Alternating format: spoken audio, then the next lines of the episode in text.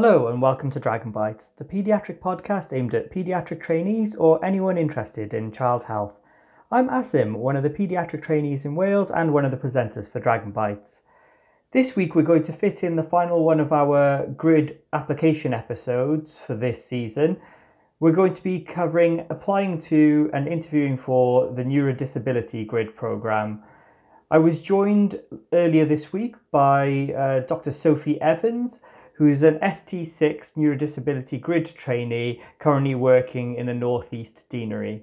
Sophie offers us her hints and tips as to how best to apply for and interview for the neurodisability grid program. I need to apologise for my voice during this episode. I just finished doing a day of teaching and I had a really sore throat, so bear with it, but luckily Sophie does the bulk of the talking for us. Anyway, let's get started.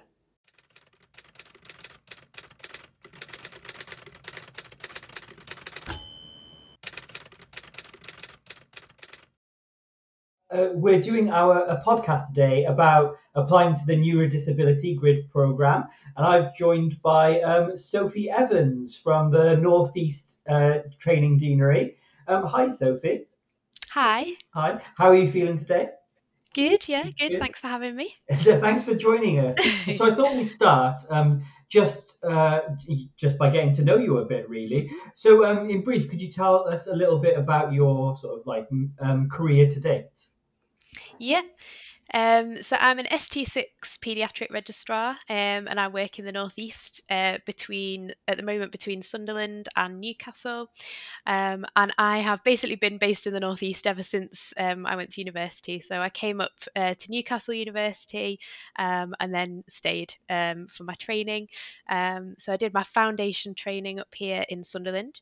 I had a brief period away. So I was a teaching fellow for a couple of years before I went into paediatric training. Um, and I went to Newcastle University, have a campus in Malaysia. So I went to teach there for a year um, and then came back and did a paediatric teaching fellow job in Newcastle um, and then started paediatric training up in the Northeast. That I've got a whole bunch of questions just following that, but I probably can't go too in depth. But can, can you tell us a little bit about a little bit about this experience in Malaysia? That sounds amazing.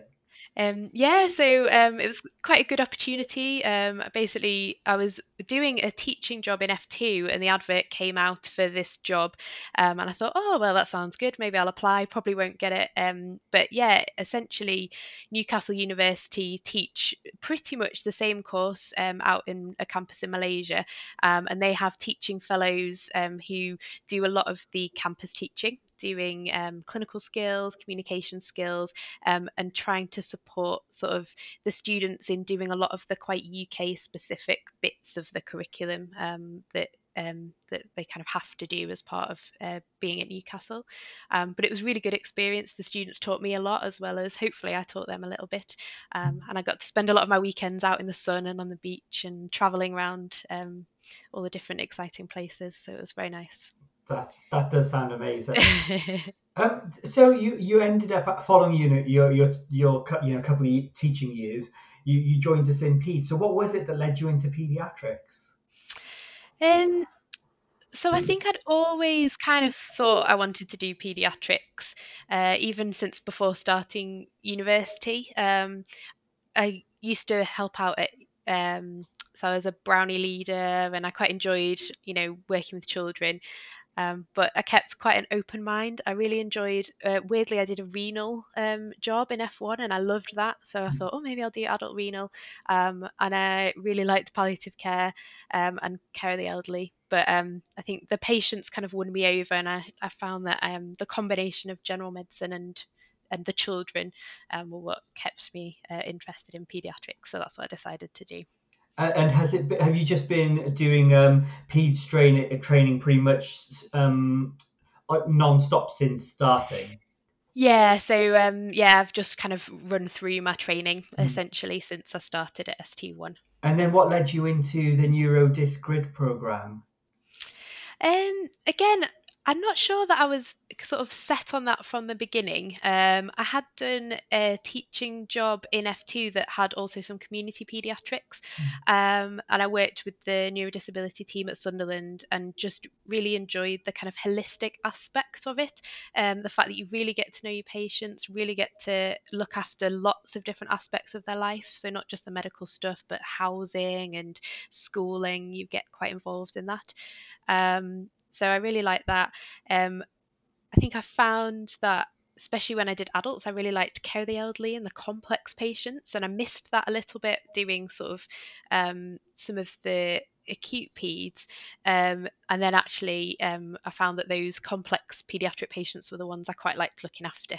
Um, and then I did a neurology job, a peds neurology job, and again, just found that I really enjoyed looking after those patients. So um, that's why I decided to do it. Um, but yeah, I think it's that holistic aspect um, alongside being a bit of a specialist that I quite like the two combined. Yeah, uh, and I've always wondered this, and we, we I never really touched on this in the Community Grid podcast. But you know, a lot of people who apply for Community Grid also apply for NeuroDis. There's quite a you know, yeah. the Venn diagram. There's probably a pretty solid crossover there. Definitely. Yeah. So so what do you think is it? What what is it that led you more towards NeuroDis than Community? Um, and that is a good question, and I definitely uh, considered um, both, um, and I also considered neurology as well. Mm. Um, I think I definitely found that I preferred the kind of the medical aspect of the neuro- neurological patients. So I quite liked looking after the children who have epilepsy, cerebral palsy, um, and although I, I don't mind doing a lot of the safeguarding stuff and that is still a big part of neurodisability. I think it's you know some of the safeguarding the lack and that side of things i was less um, interested in although i did enjoy it.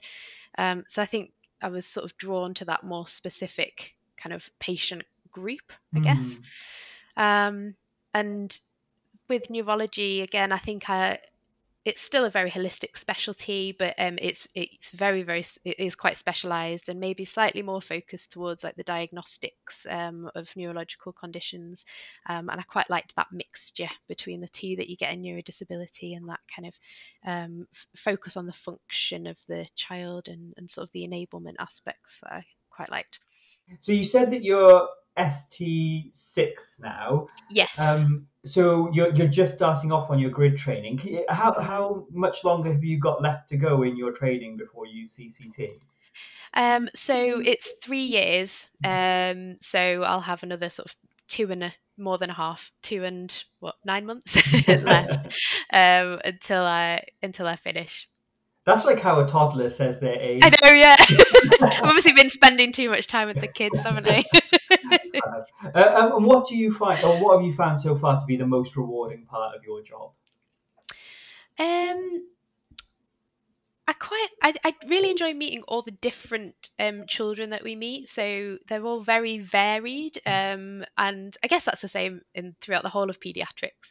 Um, and I like the fact that I get to find out a lot about them um, and kind of work out which bits I can help them with. So to try and you know help them to continue to develop and continue to be able to I don't know go to school and participate in that and find out the activities that they like and try and see if there's things that we can do that can help them to participate in those activities. I think that's probably one aspect that I find quite rewarding. Amazing. Um, yeah, they certainly. So I, I am a PEM grid trainee, and we we definitely don't have that aspect, and it's something that I feel like we miss out on sometimes. Um, sort of helping out from a more social, holistic perspective. Yeah, and I think it, that's one thing I do really, really like. I think, and you get to know the children um, and their families really well. Um, especially you know when we go into schools and do the clinics and you see them in different settings and um, it is quite nice just knowing oh actually you know this this patient they really enjoy. I had a little boy the other day telling me he wants to set up a space company and we had a little chat about that and i quite enjoy like being able to have the time to do that. Oh that's lovely. So it would be nice to find out a bit more about the actual you know the, the, the grid program itself. So um uh, uh, what does the you know if you were going if someone was going to be doing a neurodis um, grid program what what would those three years involve? Um, so you have to do uh, two months, uh, sorry, two months, 24 months of um, neurodisability training, um, and then um, one year of paediatric neurology. Um, within the two years of neurodisability, um, you have to do um, three months of um, CAMHS. Mm. Um, so that you can build that in either as a chunk of, I think a lot of people do it as kind of an ongoing um, sort of, a, f- you know, bits here and there. Um, and that's to cover a lot of the autism, ADHD, learning disability aspects of, um, of what we do. Amazing. Um, are there by the end of training? Are there any specific um, sort of training requirements you have to have achieved? Um, so not really. We have our um, grid curriculum, um, which we have to work towards. I would say it, it feels fairly broad. So we do have, you know, certain conditions that we need to focus on more, but we don't have a specific list of conditions. Mm. Um, and there is quite a lot of breadth to be able to build in aspects that you're more interested in. So maybe more palliative care, maybe more sort of uh, rehabilitation aspects, uh, maybe tone, posture. Um, so there is a fair amount of flexibility within that, um, and it's really just the the curriculum that you you have to, you know, fulfill. Yeah. Um, a lot of trainees do the um, there's a paediatric neurodisability diploma that Sheffield University run, and most trainees do that alongside the training. It's not compulsory, but it, Mm. it matches um, the outcomes, so it's quite a good way of um, of doing that, of kind of building up your knowledge base. I- I- I- how long does it take to do the diploma out of interest?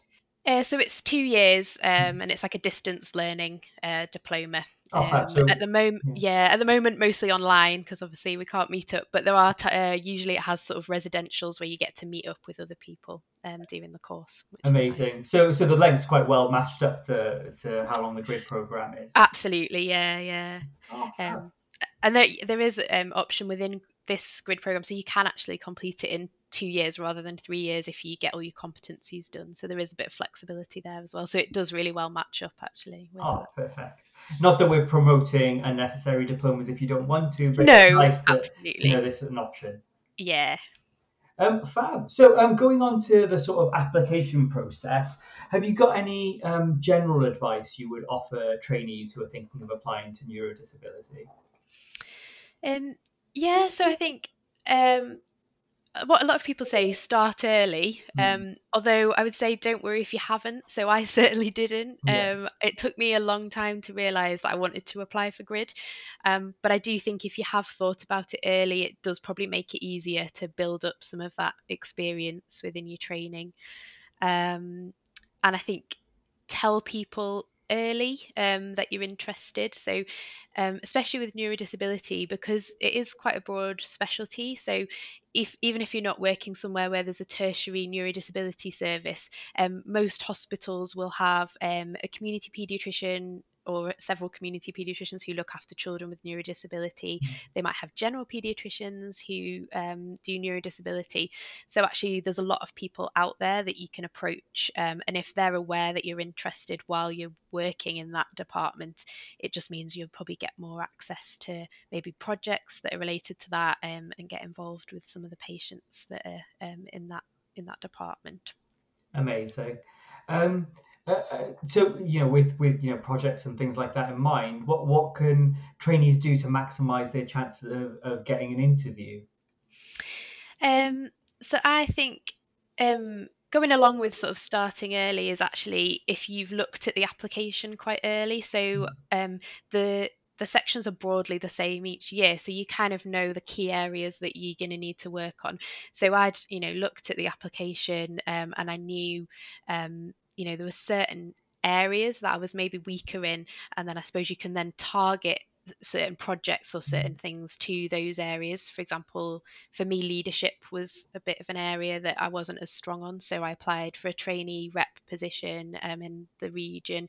Um, I volunteered to do rota management, um, and even though that maybe isn't worth lots of points, it gives you something um, to put into that box so that you're kind of completing bits. Um, and I think as well things like audit projects. Um, so there's you know within neurodisability, it's such a broad specialty that, that you know within general pediatrics, within community, within neurodisability, there's always audits that can be done. Um, so just trying to get involved and get something maybe that's themed towards specialty. Um, and I think, I guess making sure, trying to make sure that those projects that you're doing, you you try and complete a cycle. Um, I think I was thinking, oh, you know, when I was playing, oh, I don't really have that much. I don't really have that many projects. Um, but if you've got even just one really good project where you've shown that full, either the QI process or the audit process, and you've done the full cycle and maybe even re-audited it or being part of that, um, that shows a lot more skills, I think. So maybe trying to focus on key things um, would be good. Amazing. That's really helpful. Thanks, thanks, Sophie. Um, so you mentioned um, um, leadership work and and um, audits. I think those are guaranteed. They come up pretty much every year, don't yeah. they? Yeah. And then the yeah. other big areas are, uh, are teaching and, and research normally. Those are the other things. Is there any particular focus on on research in in um, neurodisability? Yeah, I think um, there's quite a lot of different um, aspects of research going on um, within neurodisability, um, and there's lots of different groups that are, are, doing are doing things. So, I think linking up with the you know your regional neurodisability team is probably a good start for thinking about getting into research. Um, again, that was probably another slightly weaker area on my application, um, but discussing with um, the tertiary centre, she uh, the tertiary um, specialist who works in Newcastle, um, she already kind of came up with some names of people that I could speak to about maybe getting involved in certain projects. So um, I guess the key thing with that is making sure that you have enough time. Mm-hmm. Um, so definitely, I like I said, I decided quite late that I wanted to do grid, um, and so actually, you know, realistically, I was never going to really get massive amounts of, of research stuff into that box other than what I'd done sort of within my teaching job. Um, but I did sort of GCP and then at least did a bit of recruiting to studies, not necessarily relevant to neurodisability, but in neonates um, and things just to try and build up those um, those areas. Yeah, exactly. I, I think like GCP and but um, just recruiting is like it's like relatively low hanging fruit, isn't it? Absolutely, yeah. Yeah, amazing. So that's a really, I think it's a really help, helpful way to to at least get a, a point or two uh, um, yeah. out, of that column. Absolutely, but yeah, the, spe- the there is lots of different groups doing research. So if you have got the time and you are thinking about it early, I would definitely recommend linking up with your regional um, sort of service and getting involved there because there'll be lots of options.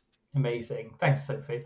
Um, so let's say, so one of our trainees, they've now applied, um, taken your advice on board, and oh, they're dazzled. They've got themselves an interview. Um, so, uh, have you got any tips for trainees to get ready for the interview?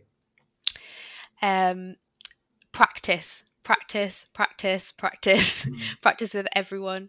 Um, so I um, there was a group of us all applying to grid at the same time, um, not all applying to the same subspecialty, um, and we had little groups uh, online meetings where we used to practice with each other and critique each other, um, and that was really helpful. Um, and then I think trying to find other people who've maybe done the application, especially people from your specialty. Um, when I was applying to neurodisability, the panel was split, so it was half neurology and half neurodisability. Mm. Um, I know that they are separating the interview process a little bit this year, so it, it was the same panel and the same interview and the same kind of uh, for both specialties when I did it, but they've divided that this year. So if you're doing neurology and neurodisability, you would have two separate interviews. Um, but I'm not sure if they're splitting the panel. Um, but yeah, when I did it, it was neurology and neurodisability. So trying to find people from those specialties to mm. interview you might seem intimidating, but it's really helpful. Um, and then I think they can give you a lot of insight into the kind of answers that they'd be looking for, um, help you with structuring your answers.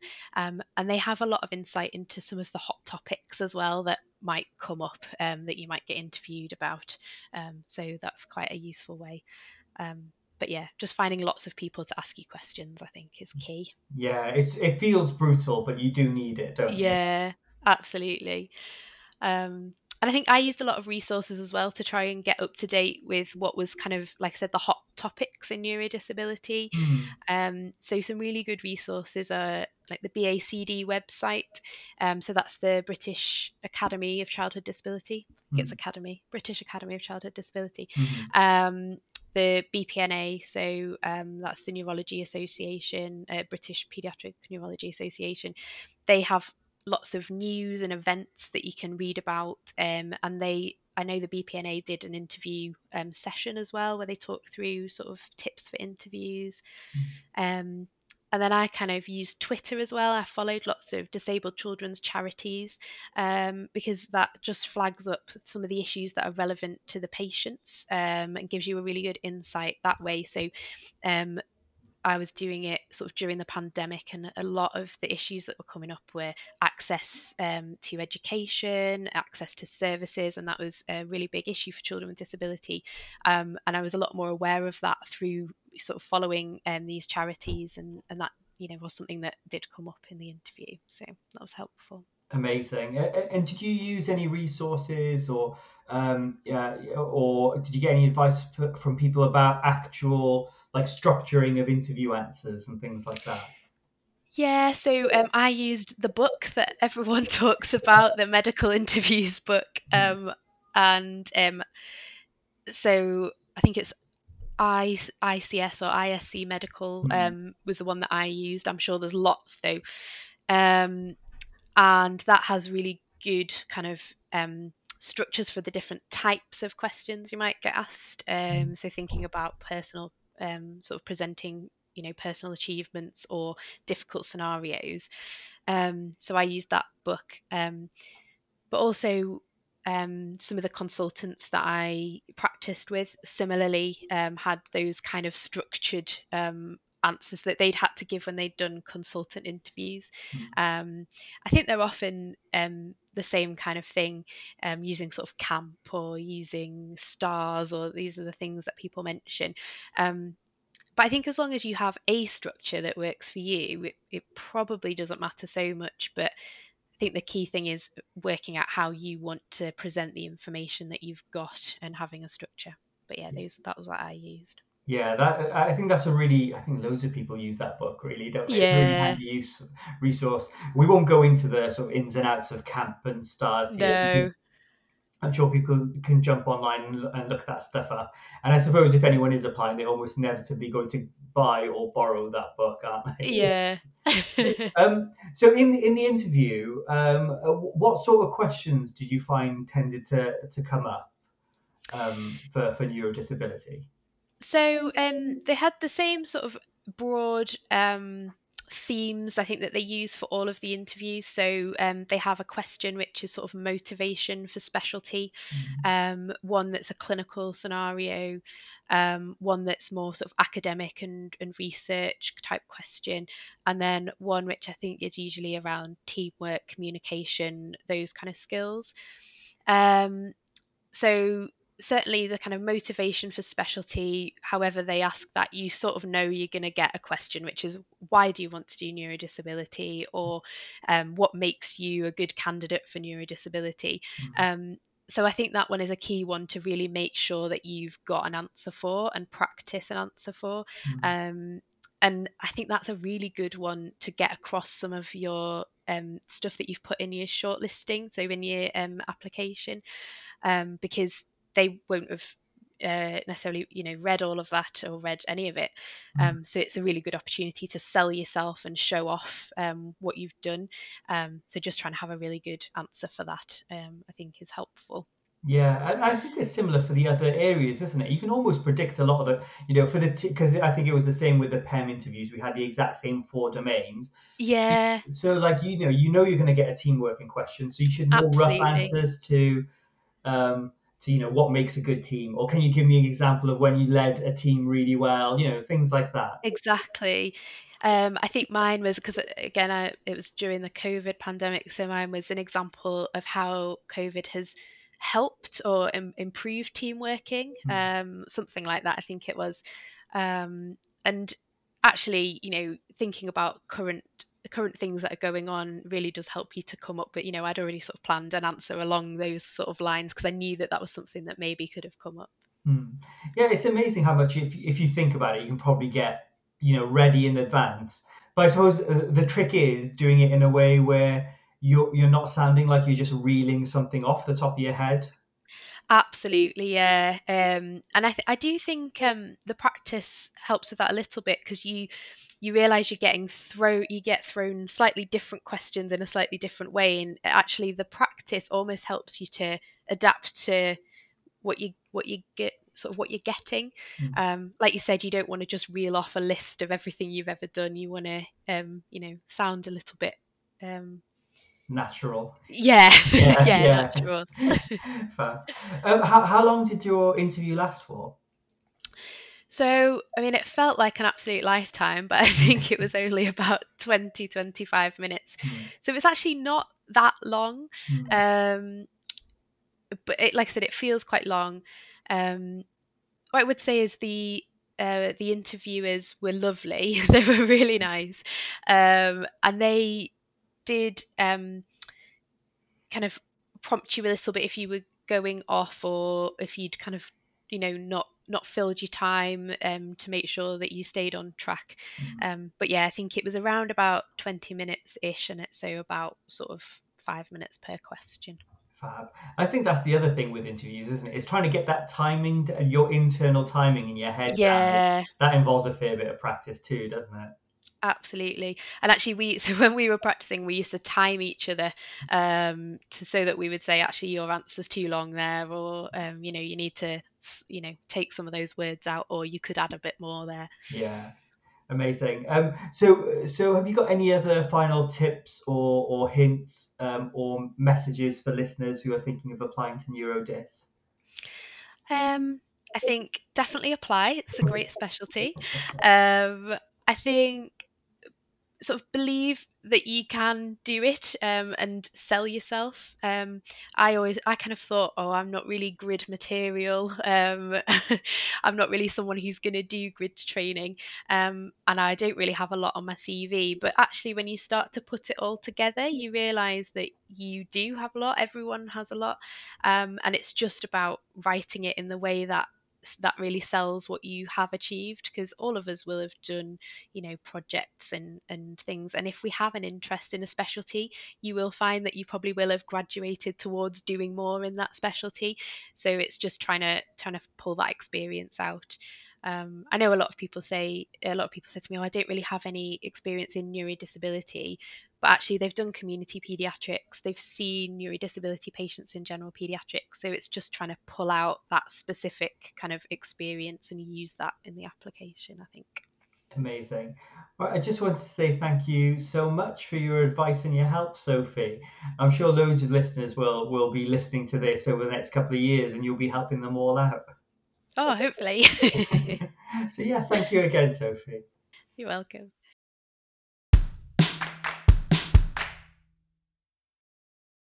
And I just wanted to say thank you to Sophie for recording that for us. That's all for this episode. Thank you for listening to Dragon Bites.